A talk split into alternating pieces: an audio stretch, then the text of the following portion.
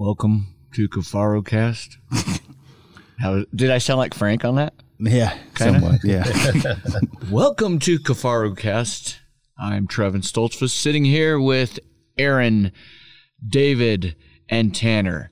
Aaron Snyder, David D. Austin, and Tanner Vernon. And today we are going to do Photography 101. Well, maybe a little more than that. we'll start out with like 81, move up to 101, and get into like 1011. Yeah. Yeah, I'm just kidding. you know the whole thing with the Kifaru Gear Guide and the CBA and and uh, trying to give people good information that they can. And Aaron, Aaron, you say this all the time: freeze time. That's what you're when you're taking a photo. That's what you're trying to do. Is you're trying to freeze a moment in time and save it.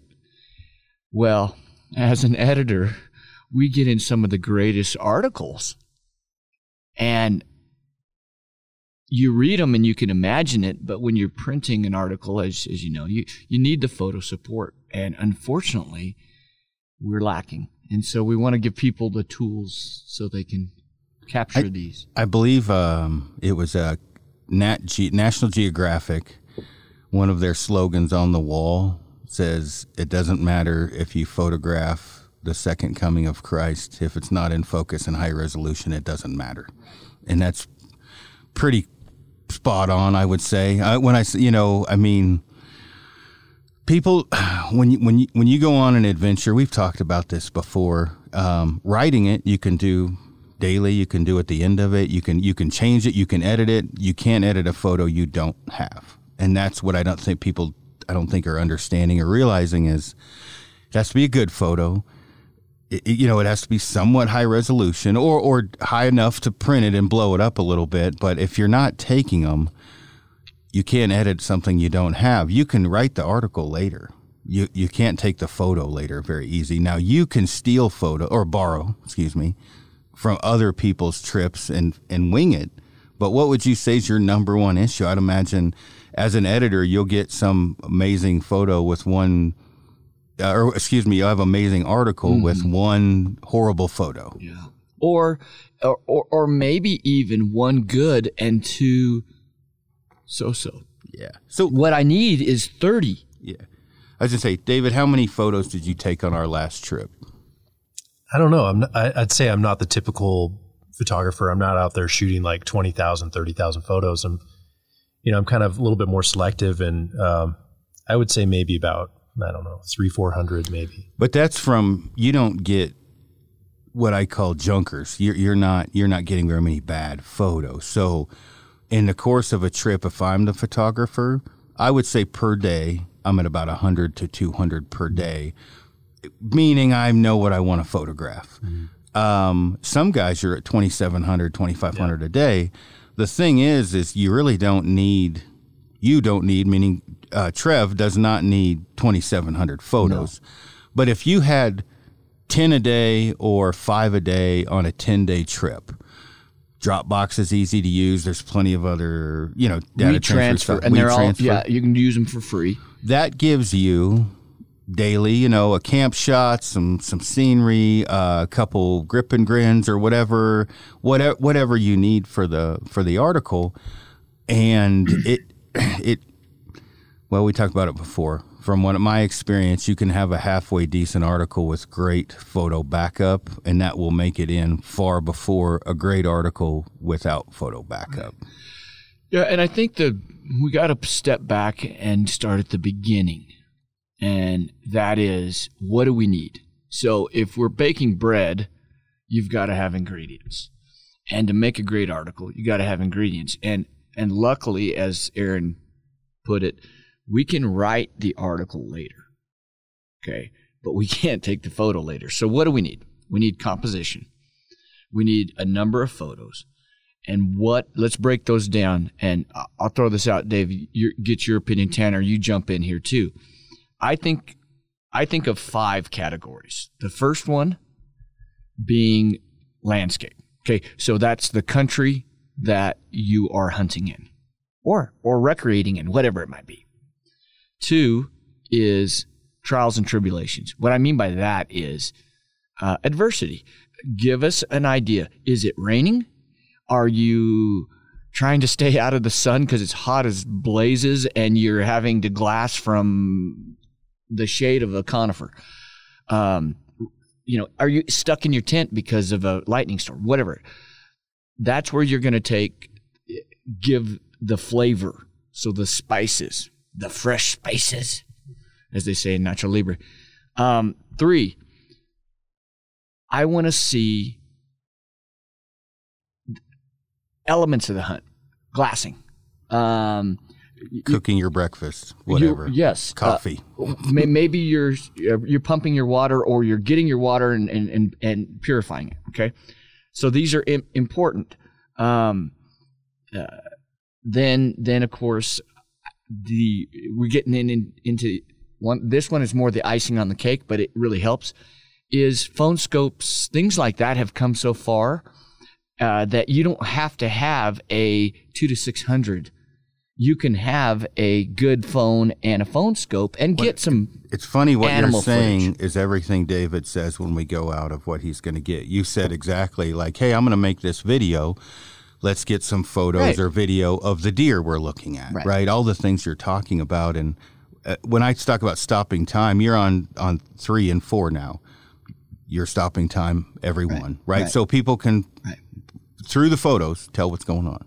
So and and everyone looks at the, the fifth one, which is the grip and grin. I mean, but usually that's all we get, and hopefully it's not in the back of the truck and they're straddling it and the tongue's hanging out. But so if we have those five elements, and I guys jump in here if you think there's one that's even extra that I'm missing. But if I can have those five elements, and here, to be honest, we do the same thing videoing. You know, it's again completing that story. That's what I brought up with him is the video and the photos the same same principle. Um, and I would say if and I we can go around the horn here if you want, but so for me, getting the unloading the truck, right, getting ready to hike in, maybe a guy pulling his socks on, you know, the normal. Yep, here we are, or, or whatever you're doing. Sometimes we'll throw a target out, wing a couple arrows, and I'll take a photo. That's the beginning of the trip. Then there's the sucking hind titty going in, mm-hmm. some sweat coming off the mm-hmm. face, or a guy hunched over with his hands on the knees. Do I need text for that? Probably not. Text helps, but okay, we were sucking it coming in. And then you get to camp. All right, well, then you gear dump and throwing up the shelter. Some photos there. Then, all right, we're cooking dinner that night. That's another one. Glassing, like you talked about, uh, getting water. That's another one. Lightning coming in, snow around the tent. As simple as like we're sitting in the tent and we're all hunkered down.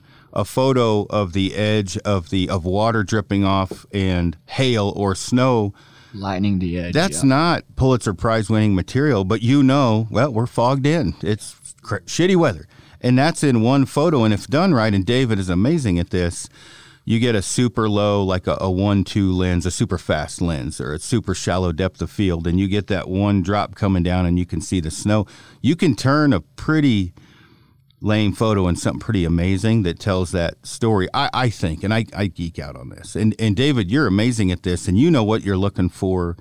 I mean, he'll he'll literally stop us, stop, and get this amazing photo. That one he had of me, um, and I'm, I'm just going to pull this up for example, but that's just me walking to go glass. Right. Right. It's just the lighting was perfect. Can you tell that's what I'm getting ready to do in that photo? And then what else do you see in that photo? What am I wearing? Is that a, a fleece or a puffy or? Yeah, yeah, you've got. It looks like you're. You're. Yeah. It doesn't look like it's blazing hot. You're going to set Yeah, up. A little bit cold. Yeah. Mm-hmm. So, David, you got us cooking dinner when we were at the glassing point, um, starting the stove up because we glass and eat at the same time. You got me sharing water. That's all the stuff people, I think, sometimes probably put more. It's not that difficult. Just take a photo of what you're doing. If you wanted to to understand someone else's story, then you just mimic that. It's not it's not as hard as I think people maybe think. I, I think the problem is that, and I get into this category. I don't get my phone out, and again, I'm, we're going to talk about actual equipment, and that, uh, I'm going to use our phones that we carry in our pocket every day as our starting point, and we'll go on up to to higher end stuff. But I use the excuse, and it is an excuse. Don't be mistaken. I'm I'm to blame that oh I don't want to I don't want to get out of the moment because I have to do this for the gram.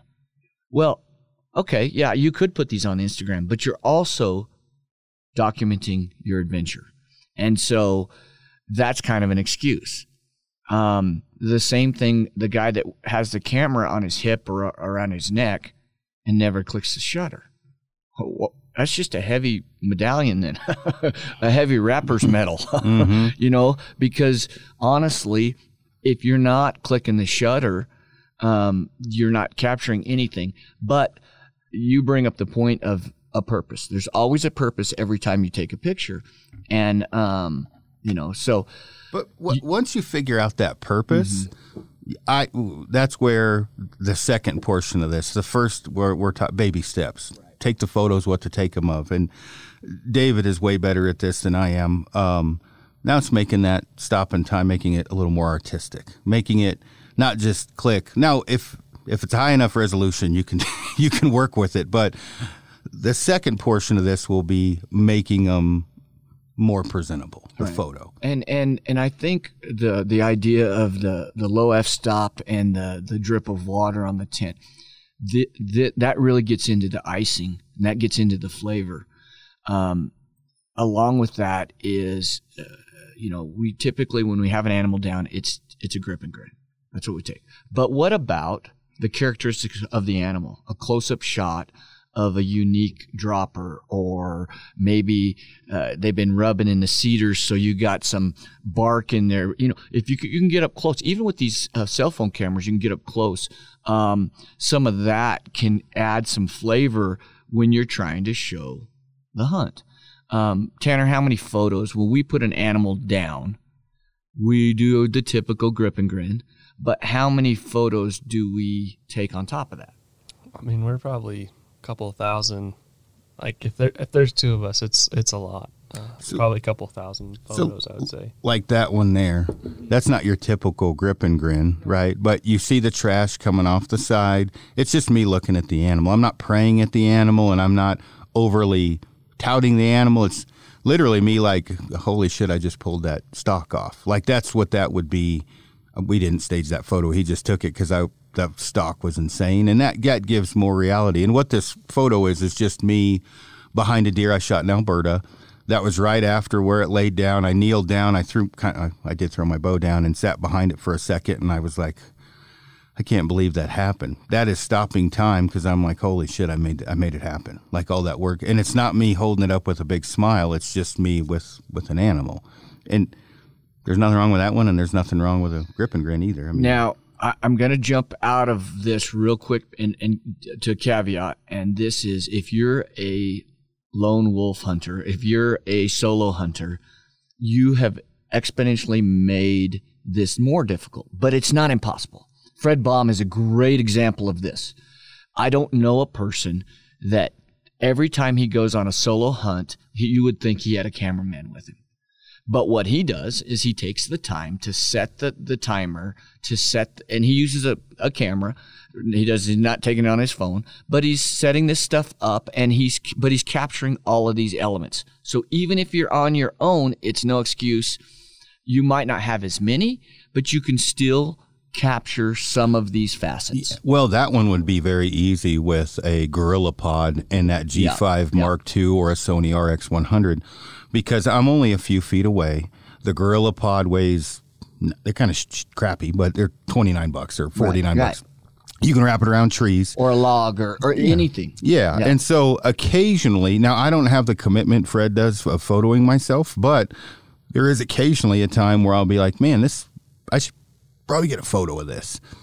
Throw the Gorilla Pod out. It's in my pack all the time. And we we probably here in a, in a few we'll go over kind of a list of things that we all think are important for solo solo or doing an actual you know when you have got a buddy you both have cameras photoing each other. But um, a gorilla pod and a lightweight tripod is well worth it to me because if you're going on a solo hunt an extra seven ounces to capture that is worth it. Like I've carried much dumber stuff that weighed more that I got less out of than a gorilla pod or something. Right. So. And if you're smart, which not a lot of us are, but if you're smart, you can use your outdoorsman. You get an extra uh, adapter Yeah. and you put it on the bottom of your camera because it's this. It's basically going to be the same thread in as would be on a uh, So here- here's what's funny. The reason I don't use that is some of the coolest photos are me I know, behind right, the outdoorsman. exactly. So Sure, I, sure, sure, but and I, and I'm not and I'm, I'm agreeing with you.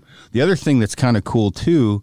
As you get into this, if you get geeked up, you can hook the Gorilla Pod to the outdoorsman, and if you are when when I say that, meaning what you can get specific maybe angles or different angles because you can wrap the gorilla pod around it and you can turn that if you're using your phone or the camera and you can get looking down the eyepiece Right, like right. again we're not i know i some people are going to listen to this generally an older crowd um, and i'm not bashing the older crowd and they're going to say yeah you're out there to hunt why are you taking photos yeah, well, maybe part of that is the, the adventure for me. Photographing it is part of the that's part of it for me. It may not be for everyone, but part of it is capturing that story to make others want to go. Like like to to to to like reinvigorate maybe somebody that's gotten out of it to get them back in. And for that old older crowd, this is my this is my response to to well, you know, I don't want to get out of the adventure. I don't. Why am I photographing? Well, here's the thing. I get a lot of articles submitted by older people, and when I mean older, I'm talking about my age because I'm 50 now, um, and older. and what they tend to do is they have some good grip and grins, but they just don't have much supporting footage. And if you know, if you're not a quote unquote photographer, but yet you uh, have a great hunt, let's say you got that sheep tag, you know, or or something, and and you want to document that, and you want to share that through print. If that's your goal, then you need to get over that, and you need to figure out how am I going to capture these a few photos. You know, give me give me five to ten photos of each of those elements. You know uh, that we just talked about, and um, it's going to take work and it's going to take a little extra effort. But the the what you get on the backside, especially when you're done with the article and it's printed in the magazine and it's in this vibrant color, is going to be so much better. Your end product. So, mean, David, we're not letting you talk as much as we probably should because Trev and I talk too much. You taught at a college uh, photography. Um, he obviously we, he's our main guy for for photo and video. Um, one of the funny things you can tell when you get geeked out on stuff is how many times we bring up the lighting on this last trip. Like you would have literally thought we were going to find a leprechaun because it was the most perfect lighting. It's a triple rainbow. Oh yeah, well there was no harsh lighting. There was no sun. It was cloudy. How often does that happen in Colorado? And so you got amazing photos. Well, you can do that on a cell phone. Like a cell phone, usually when guys knock it out of the park, isn't because of their knowledge of the phone. It's because of the surrounding light. And you'll learn that. You'll pick it up. And and I don't know if we want to transition into this now, but talking about maybe the levels from phone up of what you may want to have in your pack for photography. Uh, a phone now. Okay, so when I started to get serious, the 5D Mark III had just come out from Canon. I think it was 12. No, that was 20 mm-hmm. uh, megapixels. Mm-hmm. The two, which I remember Tiber telling me, the two at the time was one of the best cameras around, and it was 10 or 12 what are these 16 an iphone 12 is 16 Easily. megapixels so mm-hmm.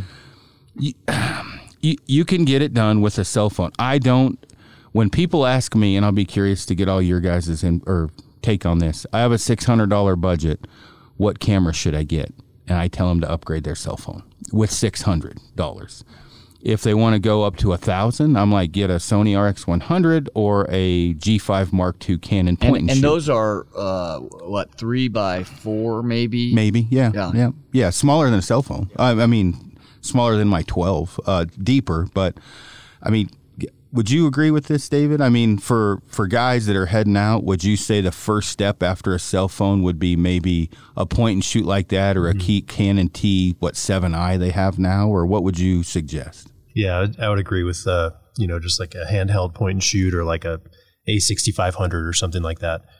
I would I would I would say cell phone if you don't want to learn photography. You just want to take photos. If you want to learn photography, you know, move up to something a little bit bigger. Now, we, you mentioned perfect lighting.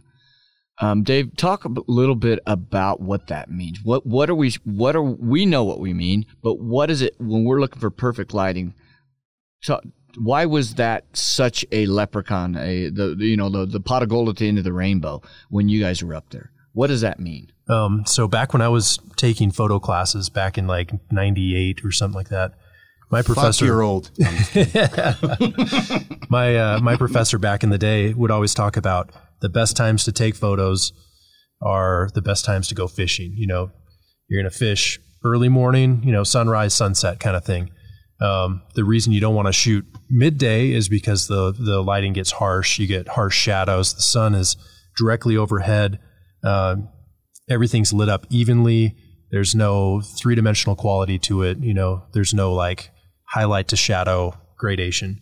Um, but on a cloudy day, you can shoot all day long. Same thing with winter. Winter, the sun doesn't get as high in the sky; it's lower. You could shoot all day long. But uh, when we, we went on the scouting trip, it was cloudy, and it was just beautiful light all day long. And the reason the cloudy day is better, you have soft light. It's a softer quality of light. There's no harsh shadows. Um, there's less of a dynamic range or def, less contrast between highlight and shadow. Um, you just get good quality images and you don't even really have to try. So why don't you talk about the metering portion of that? So how how your camera meters as you get into it a little bit more, and we're kind of skipping from crawling to running a little bit, but if if your um, if your sensor or the internal portions of this is a redneck description, if you looked at that as a sheet of paper, that's that's the picture you're looking at.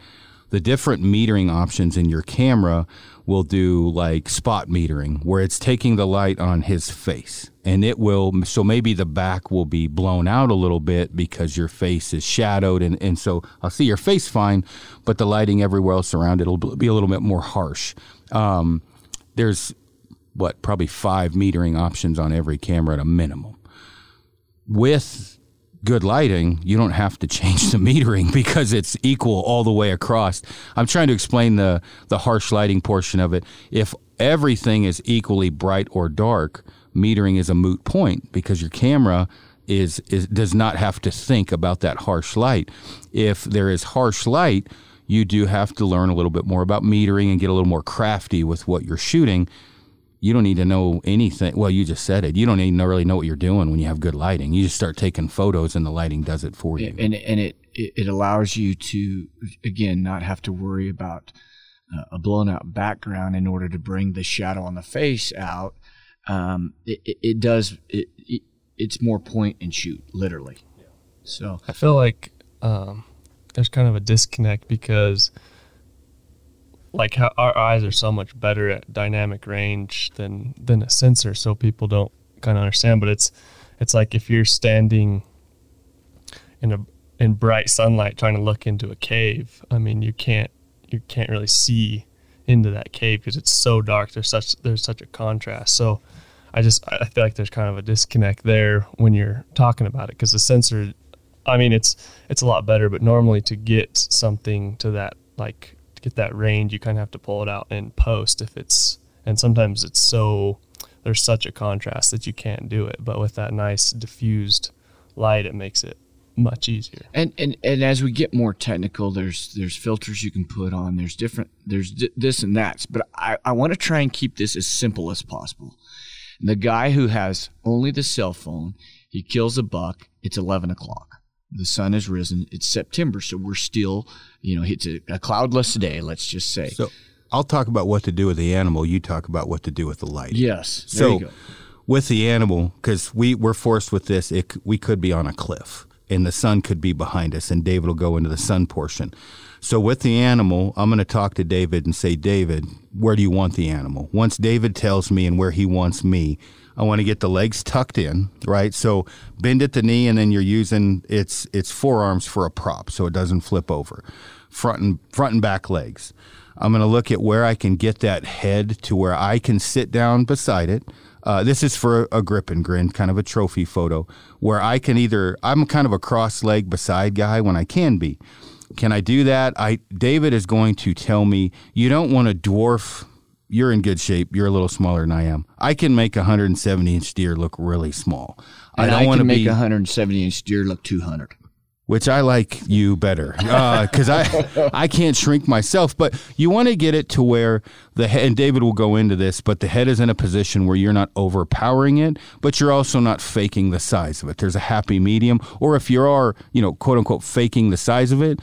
People can tell that, yep, he's back and holding the head up a little bit, but you're not 14 feet behind it. You're just holding the head up behind. Anyway, David will go into that. The next thing, the tongue cut the tongue off or push it in its mouth. Blood, get the blood cleaned up as much as possible. You can do a lot of that in Photoshop, but get the blood cleaned up, get dirt off of it. You know, make sure there's no pools of blood around the animal. You want it presentable for the non hunting community to look at, like, wow, that's an artistic, good looking shot. So, blood on the ground, not good. Dirt on the face, not good. Um, the, um, like entry and exit holes. Put your bow in front of those if you or can. your pack. Or your pack. Yeah, yeah, something. It doesn't need to be gory. Yeah yeah exactly. You don't now if it's a pinwheel hole and there's no blood everywhere yeah. not, not as big no, of a deal no. it's the, the gore coming out of it so you get all of those things taken care of and then david or, or trev or i keep forgetting your name tanner tall skinny guy tall, tanner um, you guys will kind of direct because of the lighting and, and the positioning and then me dwarfing it or you know the positioning it needs to be in. So why don't you guys want to go, Dave? You want to take it over from there? Yeah, yeah. So uh, first off, have you you guys ever seen trophy photos or any photos of people with their hat causing a shadow covering their entire face? You don't really want that to happen. You think you think about where the sun is. You think about how the sun is casting a shadow. Uh, a lot of times, I'll shoot with the sun behind the person. Um, which throws off your exposure. So you kind of have to know what to do in that situation. Usually you're overexposing a little bit. Um, but with the sun behind the person, you're you're not going to get the weird shadows on their face. You're going to be able to tell, yes, that is Trevin with this 200 inch buck, um, and it makes it just makes it easier in post. I think the other thing that a lot of people, the number one mistake I see, is they, uh, especially if antlered animals. Um, uh, I have a couple of different situations I like. Again, my size I use to my advantage, but I don't want my body or even brush behind me behind the antlers because what is their their camouflage, right? They're they're neutral colors. Their antlers are neutral colors, whether it's an elk or whatever. I mean, that's part of why they stay alive, and it disappears. So if the best you can do to get clear sky or contrast behind them against that, it's going to make the antlers pop. So that means I'm not going to sit directly behind him. I might sit, as you said, out in front holding the head up, again giving a clear backdrop and or I might slide to the back where I am now further down the body offset. I have found you can get away with sitting between the antlers if you can get your head below the level of the antlers. Now, Trevin has a much smaller head than right, I do. That's true. but what I'm saying You're is, right, though. a lot of can't. times the cameraman has to get on his belly to take that shot. Yeah. Because you still need to take, and those antlers need to be against sky or something solid that makes them pop. Um, cloudy days are perfect because you don't have the shadow. So you have a huge rotational area of which to take the photo from. The other thing I've done, and this makes it hard, it's not the best, but have the sun directly in their face where you pop the hat up. Now it looks a little different, but now there's no shadows. But most of the time, your photo subject is going to look like they're squinting because they are. So that right there, uh, That's Amy. Amy with the that's, mule deer. that's my wife with her mule deer last year. So, um, get, as an example, we had not a lot of options to get those horns to to pop. Everything was kind of yellow and brown behind it. So all I did was position the deer slightly different to get some of the sharper yellows behind the horn. And Amy is not to the outside of the animal; she's right behind it. But the the horn and, and there's several angles of that. I kind of went up and down and, and ended up being parallel to the ground was what i liked the best. But i couldn't get to a point where i could get those antlers in the sky right? I just couldn't i couldn't do it. But they pop out well enough with the yellow. Um, and when i say yellow meaning as you pointed out if there's a lot of vegetation you're not going to see the, the animal blends in, right? So if we turn this animal around and we had decent enough clouds that day, right behind me is a where she killed it, a giant rocky mountain. Not a, like the other way. And I looked at it and I'm like, shit, you're not gonna be able to see the horns, right? Like you might see them, but as far as like grabbing your eye, it just isn't happening. So when we pivoted the other way, I shuffled about a foot right to get rid of my shadow. So I wanted my shadow out of there, which you could fix and post. But um, I got my shadow out of there, and as I pivoted my shadow out, that also put the horns where there was yellow behind it or grass where I could see it a little better. And and I noticed the tips of those antlers are in blue sky. Yeah. yeah. So it's very your eye normally goes. No, she is not higher than the antler, so she, her the top of her head is actually below. The reason I I have found this to be true, and and and a, a good rule of thumb is that what's the focus here? The focus should not necessarily be the hunter, but in a way, that you're paying respect to that animal. The last time that animal's going to be in one piece, because you're going to break that animal down, and they're never. Yes, that's a good one. So here, here I'm looking at a photo now, and we'll put some of these photos up at the end, so we can give you some. Maybe some uh, I was on my own on that. that, and that's pretty good. The photo, literally, it's a whitetail, and and now Aaron has moved out to the front. He's sitting cross-legged, but he's holding the chin with his left hand of the of the whitetail, and the antlers are framed by the clouds in the background. So it, it really pops. Yeah, that's a good one. Well, that was by myself, and I will say flexibility was a problem. Me getting down to sit, what, what are we supposed to call it now? Crisscross applesauce is a problem. Like you can see, I'm forcing my right leg down because my leg, I'm not very flexible. So getting over there, and I had 10 seconds to get down Right. and get the photo. The thing was, is that can take mm, five minutes. People and people are like, oh, by tasting that, you're going to waste the meat. That's a crock of shit. Right, Like, yeah. that- wait, unless it's super hot, right? If it's crazy hot, a little bit different. But right there, I think it was 38 degrees. I had, I figured I usually take 10 to 15 minutes if I'm by myself to get everything situated at a minimum. I don't see any, I've never wasted any meat. The deer tasted great. And I want to get, a, I want the story. I had me in the stand, the, the Right. pack hanging off the stand, deer coming around. And, and that specific deer, one of the reasons why this was important, I was rattling and, and I actually photoed this after I shot the buck. And again, th- this is just a story for people to understand catching the moment. I knocked my bow out of the stand with the rattling, antler, rattling antlers. I knocked it off the easy hanger because you know how your the easy hanger your string wedges, mm-hmm. and so I actually put it through, and then my quiver sits on that ninety degree. Down there, rattling works really well. I was on the in Oklahoma on the border of of Texas, 170 inch, and you rattle till you're tired down there. Well, I, and the, the bow bounces off, goes through some trees, dong, and it's just like on the ground, vertical in bushes.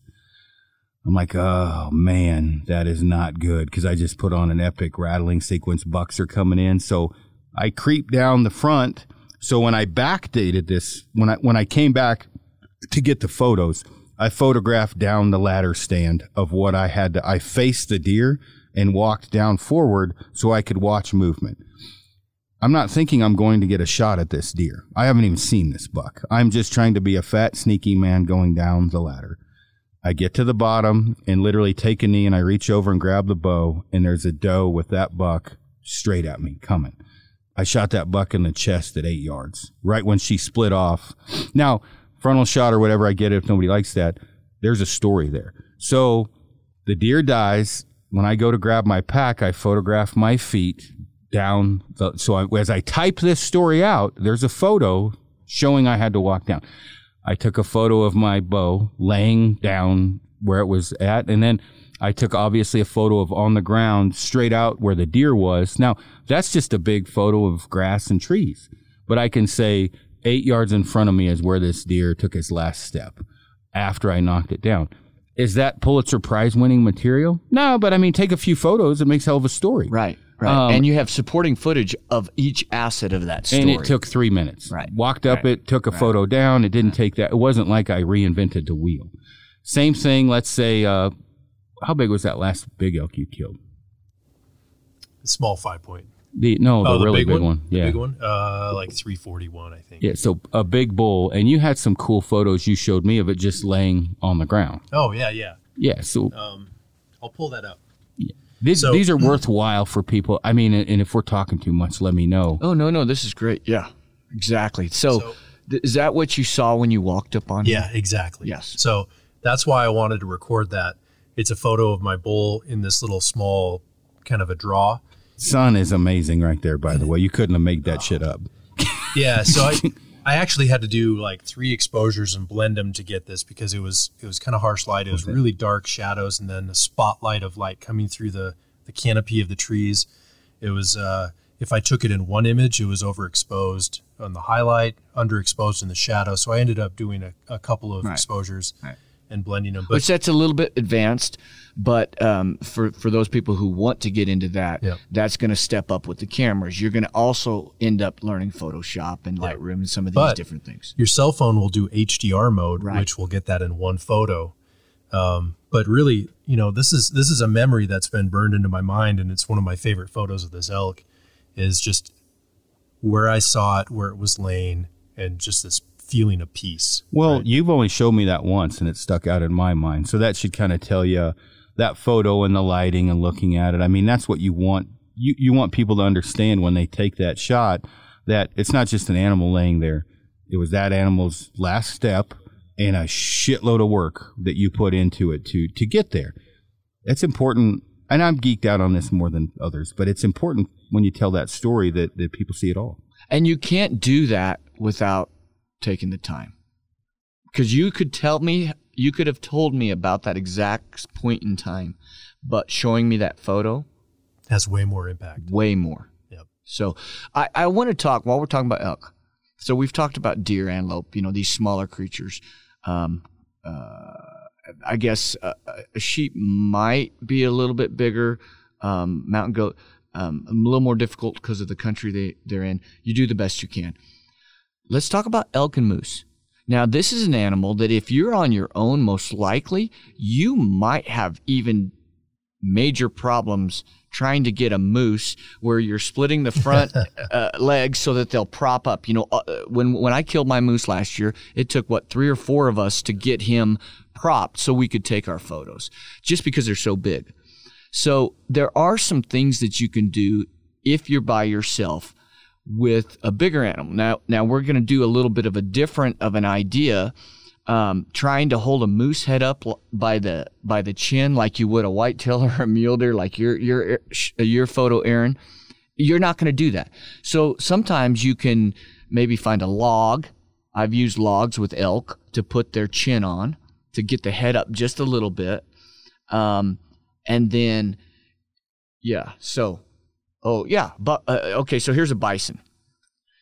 Same exact thing you're not going to move a bison. Oh, I don't like this angle. I'm going to drag him in the sunlight, or, or No, no, no. you're not going to do that. It's like eighteen hundred pounds, two thousand pounds. Yeah. That's a big bull. But what you are going to do is you're going to find your angle, and you're still going to. Uh, a lot of times on this, you can shit, s- sit on. sorry about that. Edit that one out, right? Uh, Freudian slip. Um, you're going to sit either on the opposite shoulder or, and I even sometimes like that three quarter angle so that the, their head is facing you and you're shooting, but they're at like an angle pointing from left to right towards you. And then you're on the opposite side by the hip. Um, and I say the hip not because you're trying to, uh, to, to make them look so much bigger, but because that way you can get up high because it's a big animal. Otherwise, it just looks like this floating head on top of this critter. I mean, even this photo, he looks, he, he's, his head is from pr- basically his neck up is the only thing. That's how thick and wide that animal is. Yeah, bison shoulders, what like four feet tall or Yeah. something. No. Um, another thing before you before you even well, you can start taking photos as you walk up on an animal, but I walk around the animal to see where the best angle is, the best lighting, and then see you know what you're going to do to to work with it if you're going to prop it up. Um, actually, Frank and I, when Frank shot this giant bison in Utah, we tried kind of rolling it up a little bit more onto his chest, and there's we could move it just a tiny bit because the thing was massive. But you know, when you're doing an elk, you know, three four guys might be able to drag it a little bit. Um, when Frank shot his bull last year, it was a it was a big bull. It was, I would guess seven eight years old. It was a it was an old bull. His teeth were loose and falling out. Um, the two of us could barely move it two feet. I mean, that's a, that's a big animal. So sometimes um, they have a really lightweight, um, and I carry a, a little Hooyman saw, the small, like eight inch, but then it, it folds out like a knife. Sometimes you just have to do some gardening. Yeah. I mean, With really. moose, you definitely have to do some and and so you're cutting stuff away to create and you might be in the thick stuff and that's not ideal but sometimes you take what you have would you agree it's better to be all shadow or all sun if you can get away with it Yeah. Yeah. Definitely. because you get into that picture of like you walking up on the elk where you have this beautiful stream of sunlight coming through but unless you can be able to stack photos on top of each other you're going to have a blown out area Yeah, if you if you can account for it, it's great. But if you can't, it I'd rather be in full shade. Like if you're in completely in the shade, your camera's going to be able to handle that a lot better. See, like, like that was a play at where it lies. That's we just moved the and head that's a hair. That's a you buffalo. with the buffalo yeah Yeah, and this was no great hunt by any stretch. I just wanted the meat, but they're. I mean, we got 680 pounds of meat off that thing, and so I literally, where it died, I'll be. They don't. They're not rolling off mountains where I shot him, right? So he just died. So I just pivoted his head over, kind of looked around, and thought, well, this is the best we got. so, I mean, again, we would have needed a tractor, which we could have drove one over there, but with elk, for example, when you talked about like the Hooyman saws or whatever type of saw, you can also get fairly creative with with cord. If you because I have to get cord out sometimes solo to tie legs up. oh that's a good gut idea it out. yeah So, and I've told guys this. I'm like, if you're getting it out to, to gut it and, and spread the legs open, because it's solo with an elk can suck on an angle, right? You can do the same thing to hold some crap in place. Now, solo is a different ball game. You pretty much, and I just say, do the best you got with Mm-hmm. what you've got. When, when I talk about photos, no different than cutting it up. I mean, like a moose dies in the river. What are you gonna do? Call in a helicopter? I mean, you you, you got to gut it out and clean it and debone Right it in the, in the river, and quarter it. So when, with guys, I'm like, hey, just look at what you got. And David, you're great. We're all you know practice. Walk around the animal, see what you can get that's the most tasteful, right? That that gets the most out of the photo, and it's better than not having one. And when I say that, there's a few different times where I've killed elk solo and I'm in thick timber, the you know not the greatest lighting in the world, and so I'm like, well, I can at least get it with its you know as it lays kind of a photo, its head on the ground, and I can get a decent enough photo. It may not make it look the biggest, but it's a presentable photo that's of good taste. That's the best you can ask for, and you can use that. Uh, meaning, Trev can use that in the magazine if it's good taste. It may not be the same photo you take if you had four guys, but it's a clean, good-looking photo. and uh, understand that the assets I'm looking for are something I can use as a as a big spread, maybe a two page. I mean, if it's that good, I could use a two page spread with some some text on it, um, and that could be a landscape, it could be a animal, it could be a camp scene. So just because your grip and grin, which we put all the emphasis on, isn't as perfect as you would like it, that's okay do the best you can. But as long as you have the other assets, we can still build that story, you know, because a landscape photo should be no reason you can't get the, you know, what if it's too bright outside, wait five minutes, you know, wait till the, the you know, those last 30 minutes. That's one of the horror. I was going to say, Yeah. like, that's me between the antlers. Mm-hmm. I was solo. I didn't have a lot of room. I had COVID. I was dying. So, Um, but, but but the picture he's showing me, the one of the reasons that's so powerful is he's you're still seeing blue sky behind, and his head is not higher than the tines. He's he's allowed himself to pick the antlers up so that it actually frames his his cranium.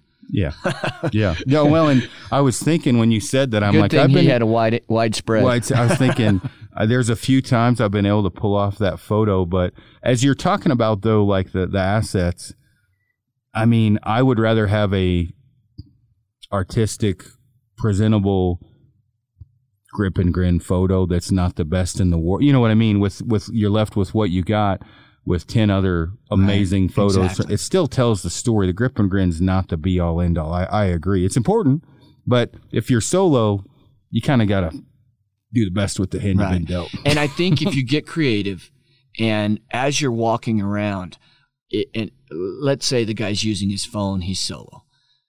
Take photos as you're walking around. And then you can find which angle is going to be the best for your grip and grin. But you have that whole, uh, all of those different angles. Um, just because if you, if Dave, if, if you're going to show me that bull elk, I never saw a picture with you and that bull elk. Okay. But that picture of that bull elk lying there is super impressive. So, why are we even doing grip and grins? Well, we're saying, "Hey, look at all the hard work and this is this is what paid off." And we're happy in all of this stuff. It's respect. But you've cleaned the animal up all this stuff. But if it's a hard one, we we yeah, there. Uh, there's a great one. I couldn't get in the photo, so that's all we got. So there's an animal. uh, we got this deer. He's laying there, and he's as he lays, and it's a great photo. So so we can we have would you, would you have any issue with me sending in an article with all the the assets and me not in that photo and that being the grip and grip? No, because it shows the animal. I don't have to be in the damn thing. No, I, I have no issue with that. Yeah, and all I did was I took that gorilla tripod. That that's pretty much. I moved the head a little bit just to get the more horns prominent and I couldn't get behind the ant. Honestly, it was so freaking cool. I couldn't feel my fingers. Right. So I'm like, I don't need to be in this one, and just took the photo of the animal lying there. These just happen to be applicable to what you're talking about. Make the best of what you got. The only reason I would I would have wanted you in there was to see the expression on your face. Yeah, yeah. because that tells the story too. So, but but I've had people tell me I couldn't get any photos. Uh, you know, it's too steep, and I'm like, like what it was rolling down the mountain. You couldn't get one without you in it. You don't have to be in it. Right. Is what I mean, at least right. get the photo right. right. So. Yeah, yeah. And some if it's too steep, that's going to tell a story in and of itself. So, well, I think we've beat that dead horse. I mean, be creative. Uh, don't look at your photos. Uh, here's something that maybe we think of, we don't say. After you take the photo, look at it.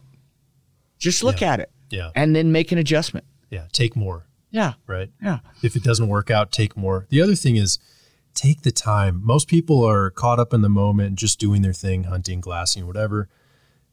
Do you want to remember this hunt? Because memories fade, photos are going to stay forever, right? right? Joe Bradley, part of the CBA, great guy, stick bow. Do you know Joe? I, He's out I, of Loveland. I know. I don't know him, okay. but I know him. Great know guy. Yeah. Just a phenomenal guy. Um, Matt Jackson, who's the co-editor with me on the CBA magazine, went over to his house and they were having a conversation. And when he walked in the door, Matt Matt talks about how you look to the right and there's this book, and I mean it's six inches thick, and it's every hunt he's been on with where he took the time to write out the story and put photos. I mean, now that's that is you and the reason he does it, I want my kids to be able to go through all of my hunts. And they're not all written. He's a great writer, by the way, and he's actually doing a bunch of writing for us, and I'm so excited. But it's he's he has made he's writing his memoirs basically. Mm-hmm. So I mean, now that's way above and beyond. Mm-hmm. But I do think that that's if you can even do a fraction of that, it's going to help you'll never be sorry. I've never been sorry I took too many photos. Yeah, that, that's I think like even for me sometimes the hardest part is just getting my camera out and then but there's times where I'm like I'm just not I'm not going to do it and then I get back I'm like wow I wish I had a picture of that or you know and it, you always regret it the other well, way. and you're really good about getting creative with your phone scope. You I mean, I don't know how many times you're sending me pictures of scouting, and you know, I mean, you've got a 76 bull tag. Dustin, our another Dustin Etheridge has a 76 bull tag, and you've already got in there, and he's sending us pictures of these velvet bulls, right? But he's not telling us about them. He's sending us a picture, and and he's already starting to document his hunt, and it's still a month and a half away. So I think that's the key. Yeah, you got to take the time. It's got to come out of your pocket if it's a cell phone, or it's got to come out of your pack if it's a if it's a camera. Well, and the other thing is, like you said, you know, how do you tell the story? Well, the story doesn't start the day the hunt starts. If you're out scouting, you're out setting up trail cams. You know, all of the bulls I've ever killed, I have cell, I have uh, trail camera photos of them coming into water. You know, going on a trail or whatever. That's where my story starts. Is like the preparation of what I'm doing to find these animals. Right. You know. Right, right, yeah, for sure. So that's one thing too, like scouting. Even a crappy cell phone photo through the spotter of an animal that you might end up taking is pretty cool. Like here it is in velvet in the summer, and magically nine days after after a nine day backpack hunt, I was lucky enough to take this animal. Those are cool, and people don't think about that either. Um, even if it's one that may not be the same animal, but gives the point across of here's some summer scouting, a photo, whatever. I mean, gives the idea. So- And and even even the terrain that that, that you're having to sneak in uh, around it, it gives it gives the person a reference. So again, creating that whole picture. The reason I love video is there's it leaves very little to the imagination. It shows you.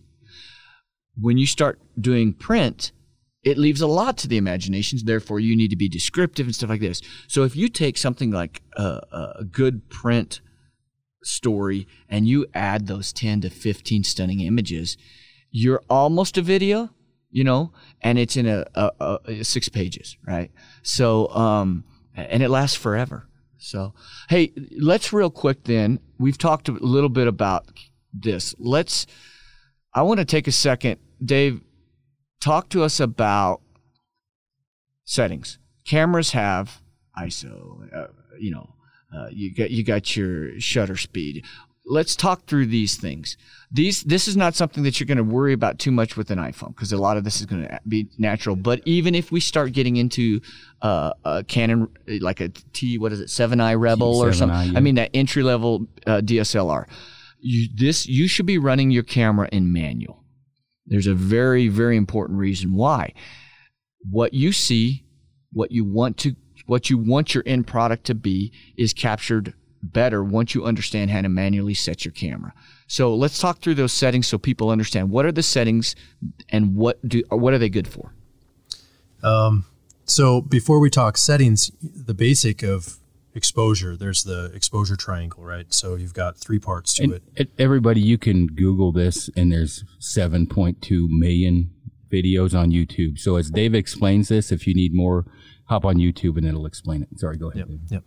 Uh, see exposure triangle. Basically, each will kind of affect the others, right? So you've got shutter speed, which is the duration of the exposure. You've got aperture, which is the amount of light coming into the lens and also the amount of like blur that you want in your background. And then you've got ISO, which is the the amount of light sensitivity your camera sensor or film or whatever you're using is going to use. So the higher the ISO, the high the more sensitive to light it is. Um, so you can do low light stuff. Um, so once once you start learning that that exposure triangle, you kind of move into the different modes of exposure. Um, if you want to learn photography, um, or if you don't want to learn photography, there's a setting for you. If you don't want to learn it, there's an automated setting. The camera chooses the aperture, the camera chooses the shutter for you. Um, basically, just point the camera the direction you want to take the photo, you hit the button, it takes it, and it's going to work out perfectly. And this is a great starting point for a lot of people. But the more you dive into photography and more you want to learn about it, it's probably beneficial to switch over to manual mode, learn that stuff to see what does this shutter do? Do I want to get a, a little shutter drag, a little bit of motion shot in there? Maybe use a slower shutter. And then you see how shutter and aperture kind of affect each other. Um, you know, maybe maybe you start learning some of that and use it to your advantage. Um, for me personally, you know, I'm getting paid to do this. I can't miss opportunities. Uh, a lot of wedding photographers, a lot of a lot of pro photographers out there will actually um, use the camera to your advantage. Your camera's very smart. I I shoot in aperture priority all the time, unless I'm in a studio with flashes going off. And basically, what what happens with that is I set the aperture for the amount of depth of field that I want. How much focus in my in my shot do I want? Do I want everything in focus or just my subject? Do I want just Aaron shooting his bow in focus? And then I manipulate some of the other settings to get a perfect exposure. I do what you do, David. I don't. Uh, I'm ca- and I'm not disagreeing about the manual. you need to be capable of shooting in manual. I shoot an aperture priority until it's low light, and then I go to manual. Now I could shoot in. Here's what I came up with, David, and I'm curious to get your guys' thoughts. By the time when I shot in manual during the day, it was the same photo as I got as if I was an aperture priority. So I'm skipping a step. Now in low light, different story. I've got to reinvent the wheel. You got headlamps. You got, you know what I mean. You, you well, you also have to. It needs to be on a tripod, right? So, um, I can cheat the system on manual. I just don't need to cheat it as much during the day, and the depth of field is the most important. So again, I that's why I shoot on aperture priority.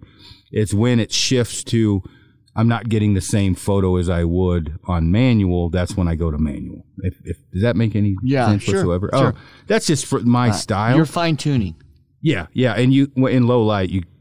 Well, let's talk about low light because a lot of people are going to have low light issues, like maybe what to do and how to set that up, um, because pretty easy to get blurry shots in low light. Um, because, like you said, you shoot aperture priority most of the time. What do you guys do in lower light situations to get a good photo? If you know you don't want to leave the animal overnight, if you don't have to, to get a good photo that night. Headlamps. Um, the only problem with us, because we do so much video, is an LED light will have a flicker, so you have to adjust your shutter speed. But for pictures, um, if you can cast, if you can run a low f stop, so you know uh, we're running our primary camera is a 70 to 200, 2.8.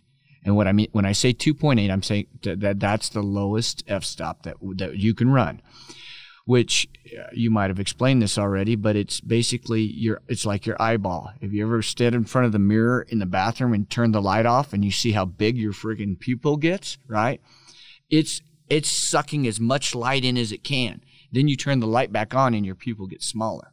Well, when you have a low f-stop, your that pupil of that camera is as big as it can get, trying to get in as much light but that also the offset is the low f- focal length. Um, so I've seen some of the most stunning photos that are that low light to dark. So if you can shed just a little bit of light, sometimes it takes it from oh that's kind of a dark photo to oh man that's a great photo because you're just putting a little bit of light. So that's one thing you could do. Now if you're by yourself, you just got to shoot it, which means um, you know, you're going to end up bumping your ISO, but you bump your ISO too much, and you we get what we call busy bees or grain, Mm-hmm. bunch And- of bunch of noise. bunch of noise. What What are your thoughts on low light?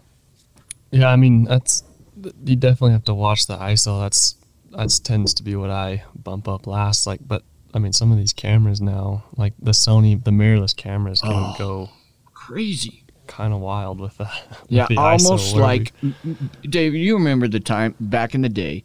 You have, you pretty much were done shooting about thirty minutes before legal.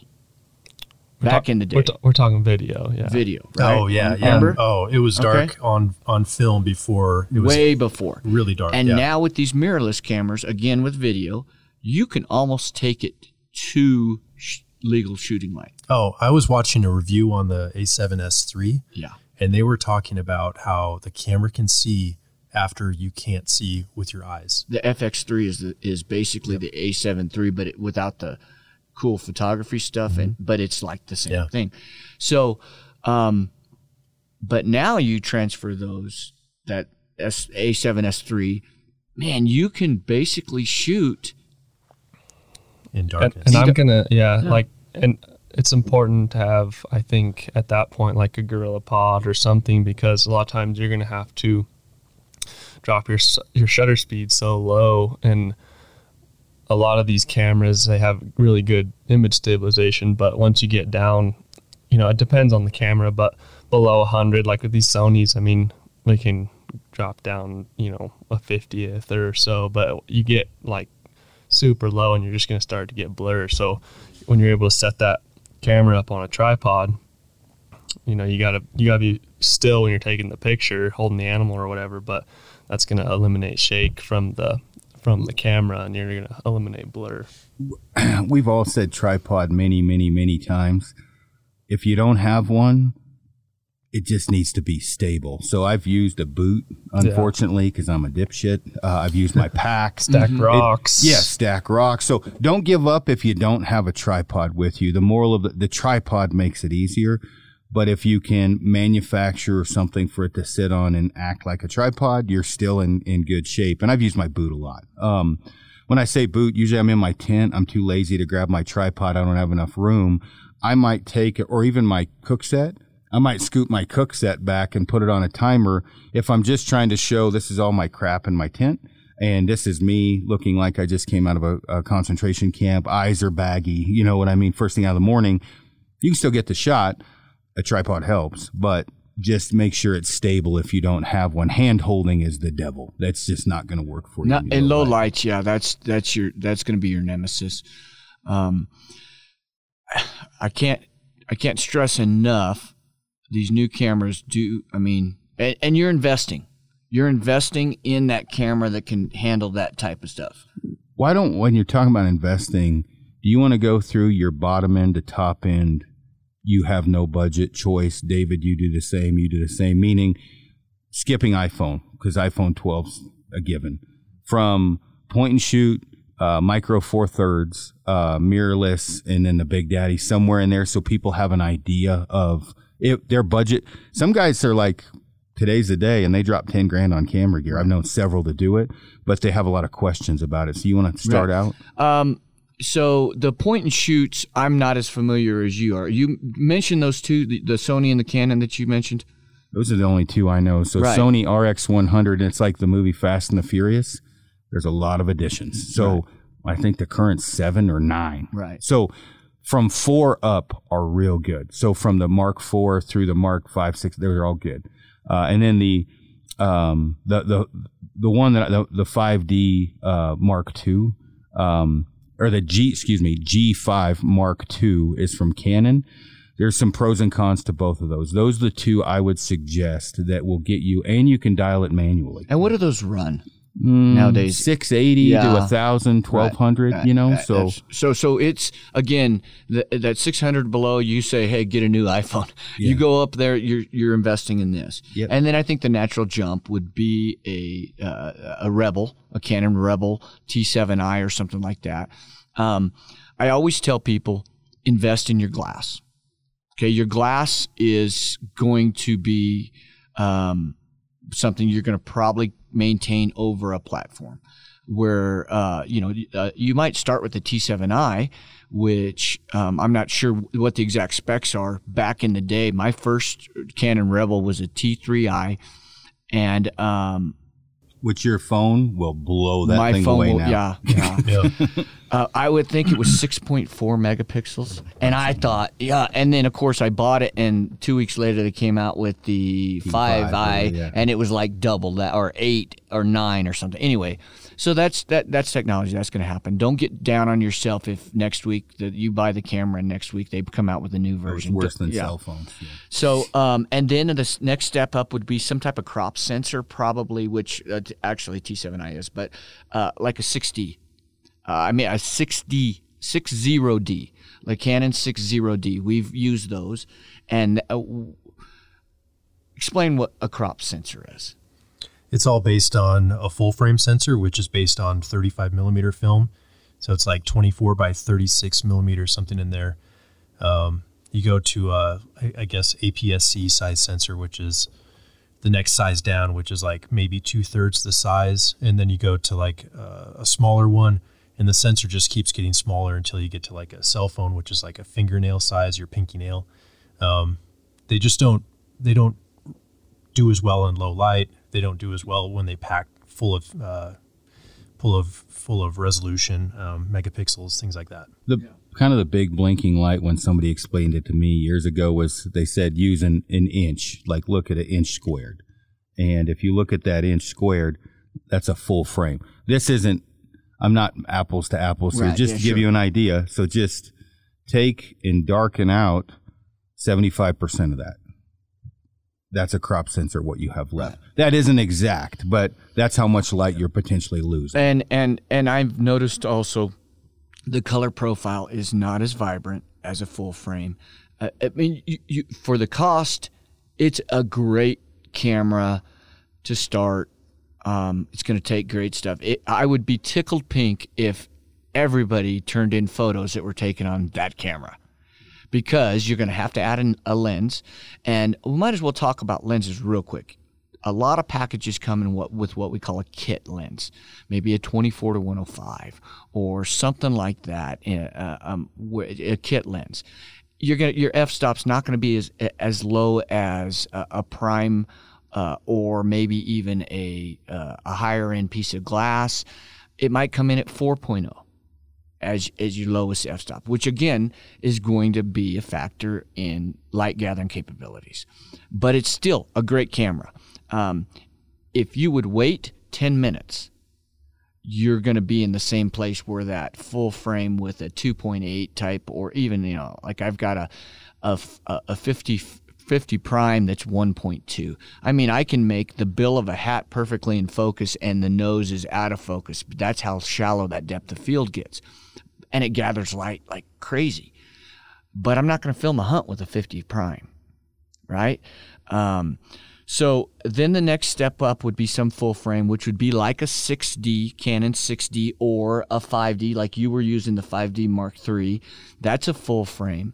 Again, that's what's running your glass. So if you have good glass, the better the glass, the better the quality. Um, and and then you start getting up into some of the newer Canons, um, I, which we stepped away from. We were Canon guys; everything was Canon. But when the mirrorless started coming out, and then they started doing things like, uh, you know, you could do 120 frames at 4K.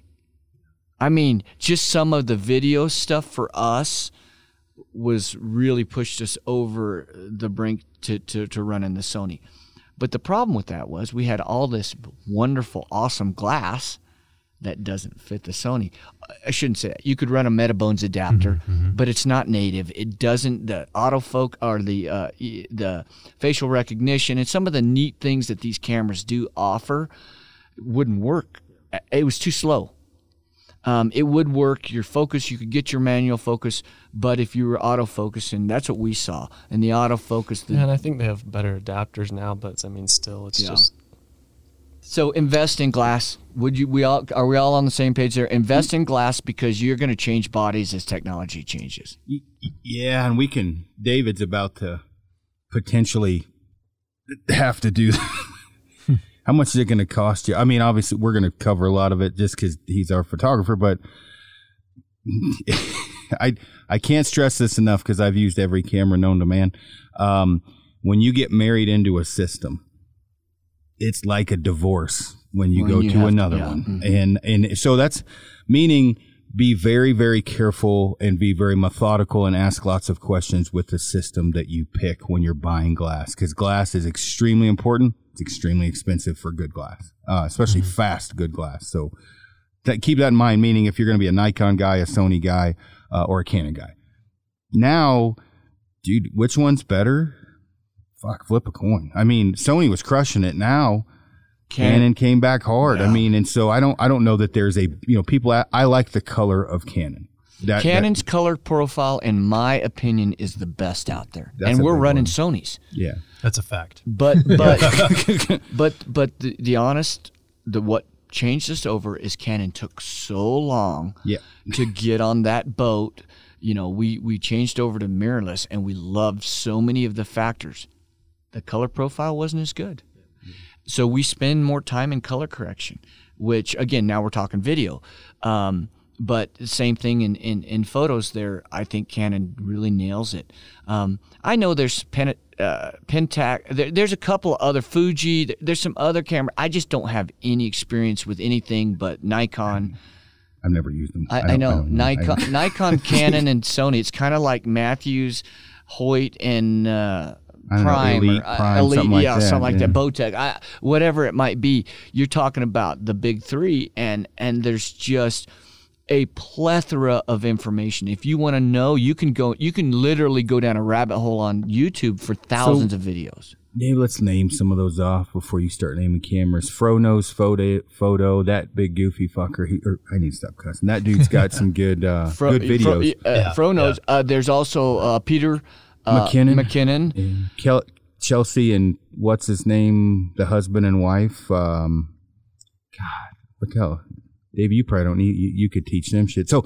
but you can find anything you want on YouTube, Right. and a lot of those guys are not biased, which is nice. They'll say, "Hey, I shoot Sony," or "I'm going to Canyon for Canon for this reason," but most of them are pretty open minded. Like Especially Fro, he uh, he he tests probably every camera that comes out. I didn't like him at first, but now I, I, I don't even care if I learn some of the things he says. I just laugh at. Oh, Yeah. He's just a, he's a trip. He and and and he's and he, he's he's giving you the pros and the cons. And Yeah, he's and- got no skin in the game other than the fact that his job is to is kind of like you do with gear. You're like, hey, this worked, this didn't. Yeah. Sorry. Yep. He and he goes to pretty good depth on uh, like autofocus, eye track tracking, like what's gonna, you know, he'll just tell you, yeah, this is a fraction better. You'll never know. You know, you know what I mean. When you're picking a, you know, your potential system out, he's good at really dialing it in. Uh, and and I, Blake Hunter is a good example. Blake and I had a, a long conversation. You know, he shoots a lot of. He's got an older camera, but he's in that point where he has knows enough that he's seeing the the the the things that he wants to be able to do now. He's gonna have to upgrade his camera because he's got he's at that point in experience where he's done it enough. He sees the um, ability to have uh, facial recognition and some of these stuff, especially when you're self filming. Um, and again, get, we're getting off into video in a little bit, but uh, as you get into this, it's just like any other technology. The more you get into it, the more you go, oh, okay, well, I see why people are buying that. I see why they're upgrading to that because of this one little feature. But as you go, it just makes your life so much easier. Going going back to what you were saying about lenses, right? If you're going to invest in a new camera, maybe you want to consider quality lenses first, like the Sony G Master series or uh, Canon. Red stripe, Yeah, L series, the yeah. L Yeah. series, yeah. L series, uh, the Nikon ED. Mm-hmm. Um, this one right here, this 24 to 70, I've had for 10 years. My first uh, Nikon DSLR was a D200. I bought this and used it on that. I used it on my 700. I used it on my 800. I now have an 850, and the lens is still good. Right. and I buy used high end lenses all the time, and I've never been screwed by that. Now, if you buy one that looked like it fell off a cliff, I'm, there's a disclaimer there, but yeah, not sure. for the most part, like guys like me, I'll get tired of a lens and I'm like, man, I kind of like what you pull out of your pack. You haven't used it in three trips. It's coming out of your pack. I'm like, yeah, I just don't use this lens. Take it in and trade it in and get another used one to tr- to try out. And and I'm not saying buy all used, but it's not good. It's like a set of Swaros or Zeiss or Leica. They last for years and they they're they're always good. So The more you have, the more weight you have. I mean, that's just a fact. So, so ideally, a 24 to 105 or a 24 to 70, something like that, is a great lens to have. It gets you a lot of depth. We're a huge uh, 70 to 200. Yeah. Okay. that's because you're not backpack hunting. Well, right. But even when we're because we're using it for video, what of course we're going to use it for photos because uh, it's just a great lens. But it There- is there's a look with that lens that Yeah. you cannot can't- mimic. You can't. we you have a can't. one to four. We have a two to six. We have all these, and you just can't get the same look. No. It, but you can tell when you look at our. We might have three lenses that we took photos of this uh, moose, let's say, and you can spot the seventy to two hundreds. Yeah, they're just there's just clarity. the 70 to 228 is one of the most I guess I say dynamic lenses, but when you have a when he when David has a 70 to 200 in his hand, um, it's I mean when I say that, you know you're going to get a look that you cannot mimic, Right. right? You just can't you can't mimic that. And again, it is it's not like you're going to be in tight quarters, right? You, you, if you're in a tent, you're going to get my toenail, uh, but it is ama- an amazing lens. Right. You like that fourteen? What do you, you you've been carrying Tanner? That what's Uh, I have a, a Sigma 14 to 24 art for landscape stuff, and that's that's been a really nice. That's a nice lens. Yeah. And then usually that, and then uh, my 70 to 200 2.8 is is what you can kind of my go-tos right now. Yeah. That'll be similar for me. I'm just I'm switching over right now. I just bought a uh, 16 to 35 2.8 and uh, 100 to 400, and I should get those today or tomorrow. Um, it's a lot of money though. I mean, Oh, for, yeah. for listeners, I mean that's that's four thousand dollars right there, forty five hundred bucks. I, I guess that's the other thing we have to we, people have to understand. Don't when you look at a camera body and you're spending twenty five hundred bucks on a camera body, let's just say, you're going to spend that on one lens I, I can um, unless you go used. even y- uh, me going through all these different cameras and um, I would say a good, not always, not you know, not always, but two grand, eighteen hundred or twenty two hundred is about what you're looking at for a good lens. Now they can be less and they can be more, but meaning if you walk in and you're looking at a when I say a super fast, a one two to two eight. Uh, of the higher end lenses, 18 to 2200 is what you're paying. Now, used, they're a little bit less. Now, you do get, I'm trying to think of a, one of those holy grail lenses that you find that is a little bit cheaper, and there's a few of them. Sigma makes some pretty Sigma good Cameron, some- uh. Tokina, or however you pronounce it. Mhm. But in the end, it doesn't happen very often. You're usually paying the money. Well, But- and and if you were to take a Sigma and you take that a 70 to 200 to a next to a prime, I mean a uh, like a red stripe, a, a L series or a G series for Sony, and you took those photos side by side, you would tell a difference. Uh, the, the, the, the Sigma is going to be great, but it's just there's something about it. it's uh the best way I would say. Um, what who do you who's your guys' optics sponsor for um for, for your TV show or for your show We don't have one. or what do you what do you guys generally Uh, use? we usually use Swaros. So okay, so Yeah. I would say one of the best optics for the money right now is a Maven. Mm-hmm. And and we actually I, I carry Maven 18s Yeah, and um Swaro binos. yeah. So, Yeah. But it's not a Swaro. No. It's close, but you're going to notice a little bit of a difference. I would say that's the best way for guys that have used optics to think of camera lenses. Am I going to still get a great photo? Of course. It's just not going to be as great as it would be if I had a two, and, three thousand dollars. And we don't want to discourage people that that see this. We're talking maybe to ten percent who are ready to take that jump, and they under they probably understand the financial investment they're going to make. Yeah. Well, and that's one thing I wanted to bring up as we're going around the horn. My views have kind of changed on purchasing, and I, I want to get your guys' feedback on this. In the beginning, I would uh, A6500. Hey, you know what? I don't preach that as much as I do now of a point and shoot because you always keep the point and shoot because you can have it in your pocket.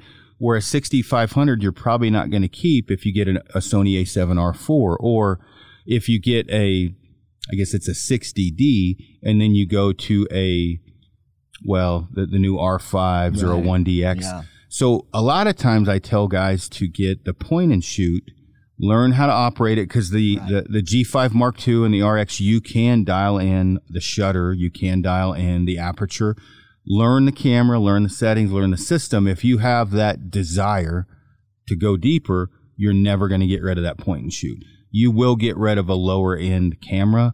And with the lens mounts, you're kind of screwed depending upon the system you have. Meaning, if you get a T5i, those you know those lenses, the higher end lenses may not snap onto that. Or so you got to make sure what the mount is. And so that's why I really push the point and shoots now in learning photography. And if you've got that drive, then you want to you know choose from there. Once you understand how to manually adjust a camera, you can run any camera in the world. The hardest part will be where are the buttons. And if you're going to a Sony, it's going to be real hard initially because their format sucks ass. Well, I will say this: the, the one thing I liked about the Sony is that we could customize the buttons. You can't in this FX3, unfortunately. But we we was coming from a Canon platform. We set it up like the Canon, Canon. so that we could so because because we were so e- uh, we knew where everything was. My little FN button, I did the same Yep. thing. I customized it because, dude, Nikon's easy. It takes five minutes for me to. You've handed me your camera, and I'll figure it out. I haven't used Nikon. Sony, if you wanted to go into like there's sub formats on sub formats, and uh, you need a f- freaking abacus to to run that thing. But if you can learn how to program it, you guys are right. You can get it at a push of a button. Yeah, and you, you take somebody else's camera and it's like programmed differently. You're like, what? Where the frick is? Where, Yeah, yeah. Where's my shutter at? Yeah. yeah. So uh, w- the, that is one thing I will say when we first picked him up. The fact that you had to go into the menu to make simple adjustments that was frustrating. You got to but go into sub menus Yeah. in the menu. Yeah. It's Yeah. you know how many at look times I was like, Yeah, exactly. where is it? Yeah, yeah. And I'm like, oh, it's three fucking.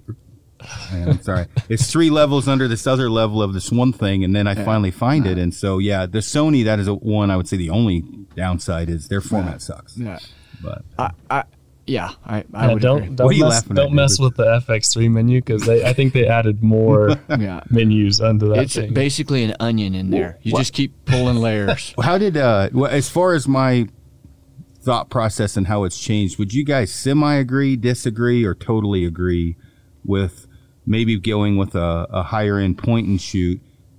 And maybe you keep that forever, and maybe not, and then you you keep it forever, but you you upgrade from I would- there, and maybe skip in the middleman. I would say, and I don't know anything about point and shoots. I would defer to you on like which ones are good, but I would say ninety percent of the people that's going to be, especially with with the quality. Because I've seen the quality. I used to have one a long time ago, but and it was it was even good, you know, five ten years ago, and the quality now is impressive, and I think that's going to cover ninety percent of the. People. And again, we got off track a little bit talking about video, Yeah, well, but but to, what we're really here to do is to teach people how to, to, to capture But- that moment in time, and that you can do that really well with the point and shoot. I didn't. So I googled that. I did not realize. It, I, me not being as young as others. That that's the I did vlogging right. Vlogging. That is like one of the cameras that they hook on Right. a little stick thingy and and do the vlog stuff or whatever. And I'm like, oh well, it does great video. Right. So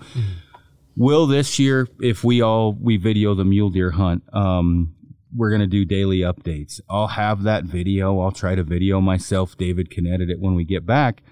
Is it going to be great video? No, but I mean it'll tell a story and it takes decent enough photos. And it, my thing is, is I have one DX Mark III. I'm not packing that thing No. 11 miles into the wilderness, No. so I'm taking the point and shoot. Well, and we've had a switch.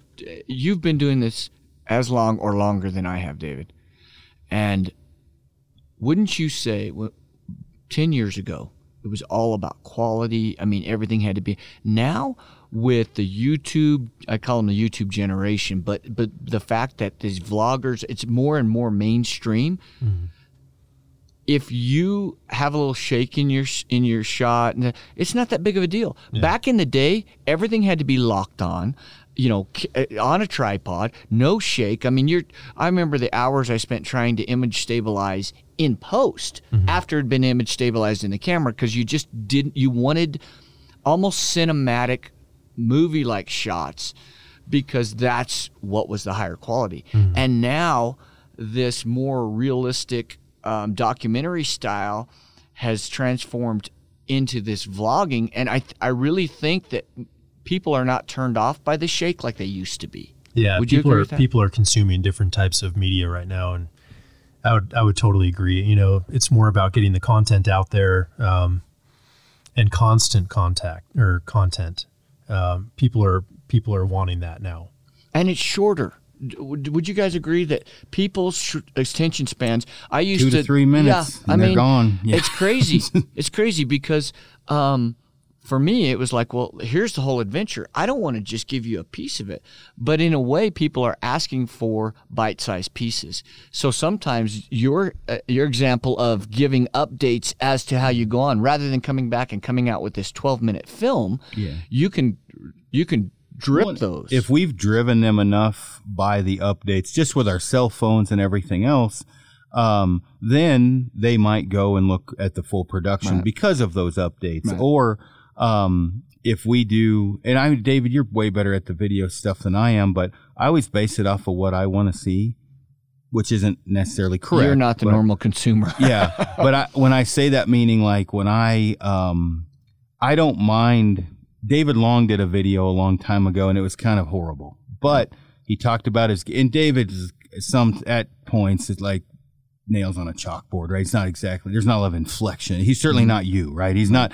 And here we. Yeah. Well, we're looking at this mule deer, but what he had in that production was very good, good knowledge, right? It was good learning.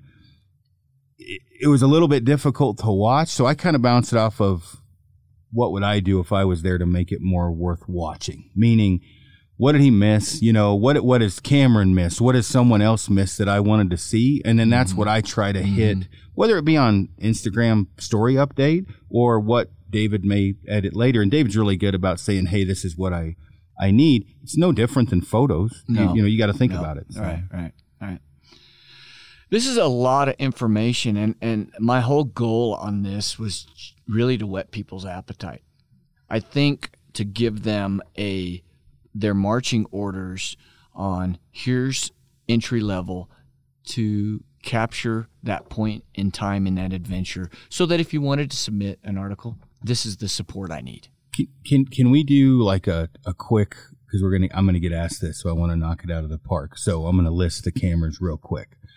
Point and shoot, we said about 14 million times. G5 Mark II, Sony RX100. I'm I'm gonna skip crop sensors. Um, going up to more full frame uh, mirrorless.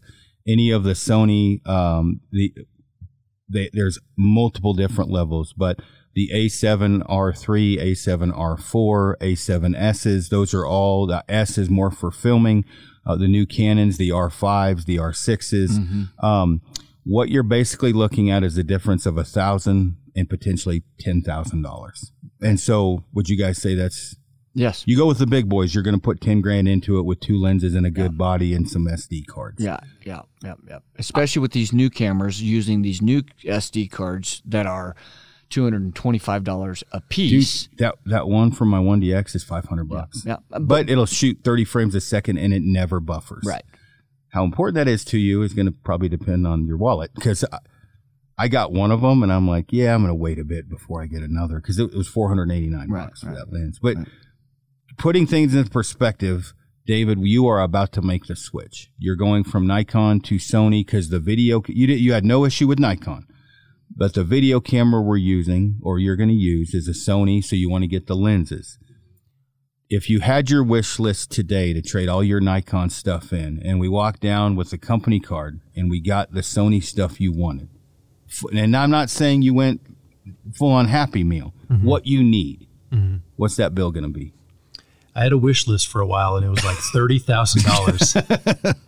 And, that's, not that much crap. No, it's really not. It's just like a camera body, um, video camera body, and like four lenses, Yeah.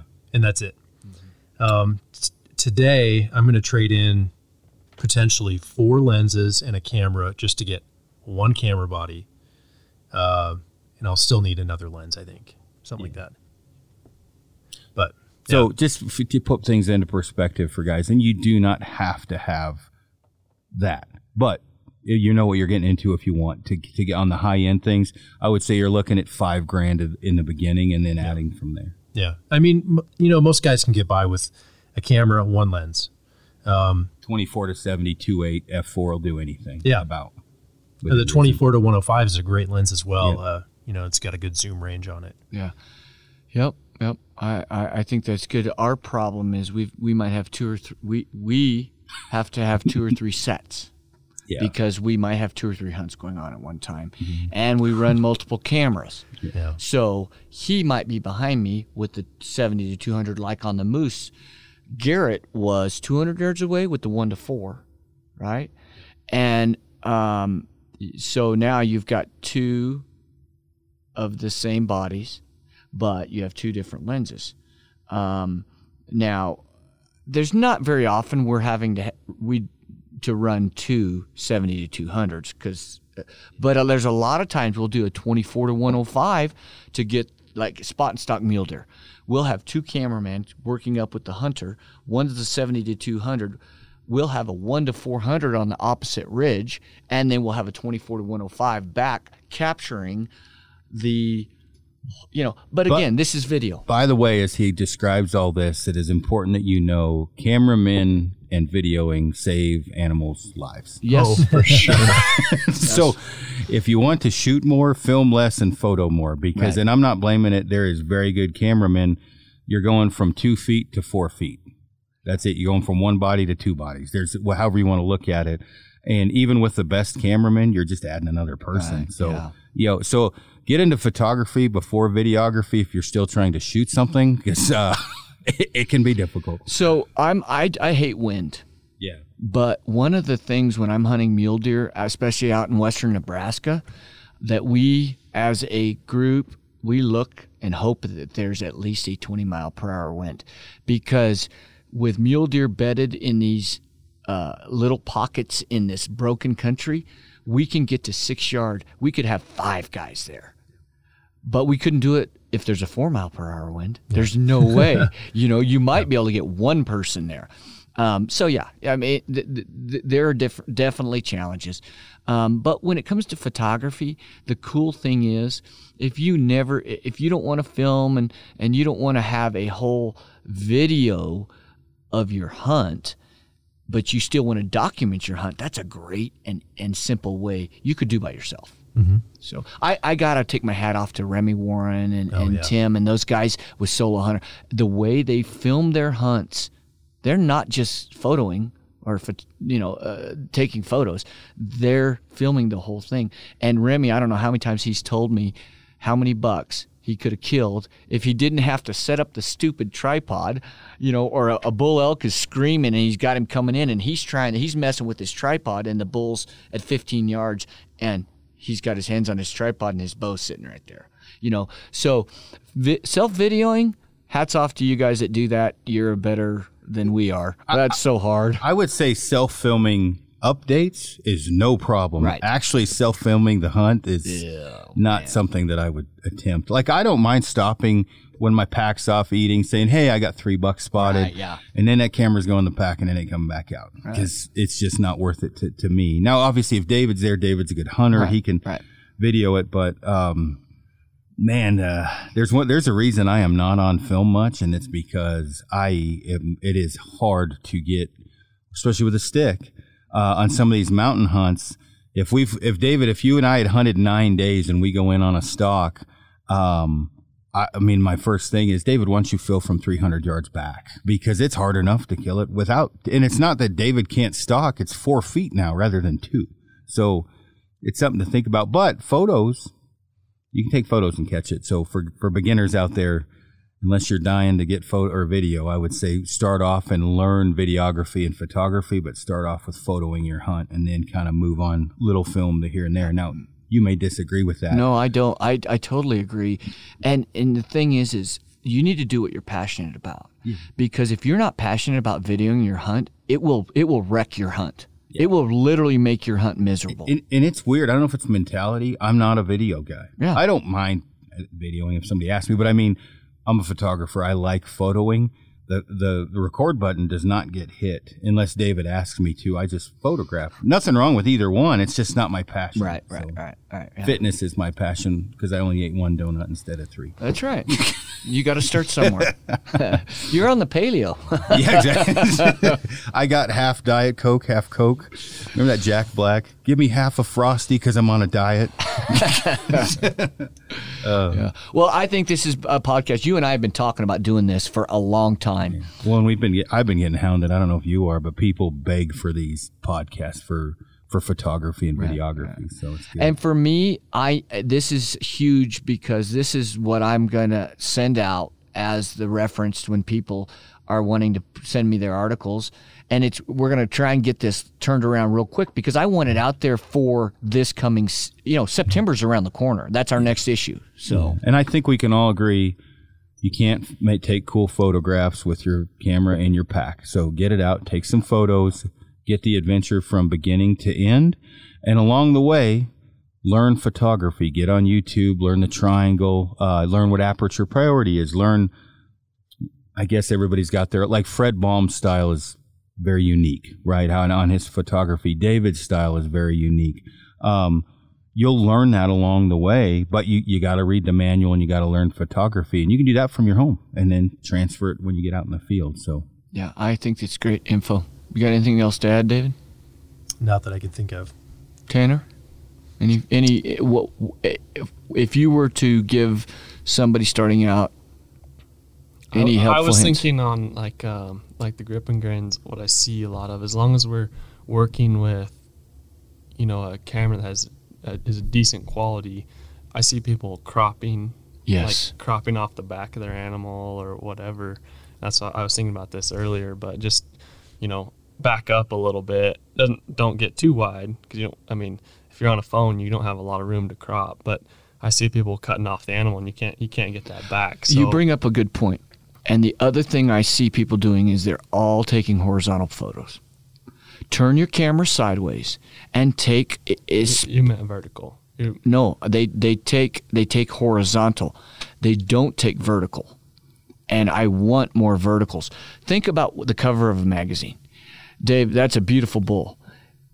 If you if I'm going to put that bull on the cover, I need it in a vertic a, a vertical, you for, know. for people not understanding, a waterfall would be a vertical photo. Um, Right. Just a, a tree stand, tree but vertical photo.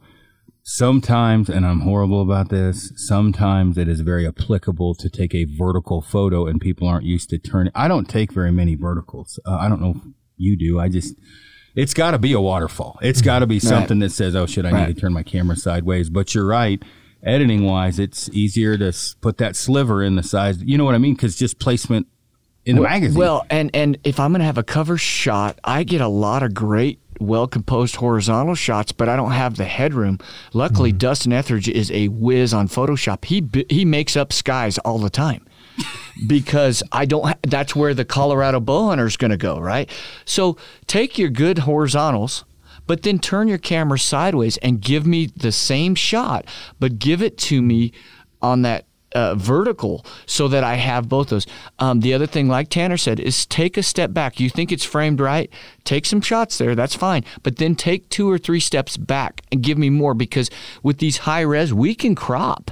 I can say, oh man, I just want to, sh- I need to shuffle that over a little bit. But if I don't have enough actual pho- raw photo to crop in to get that image where it needs to go, that gives us as editors, art directors, stuff like that, when we're laying out the magazine, a lot to work with.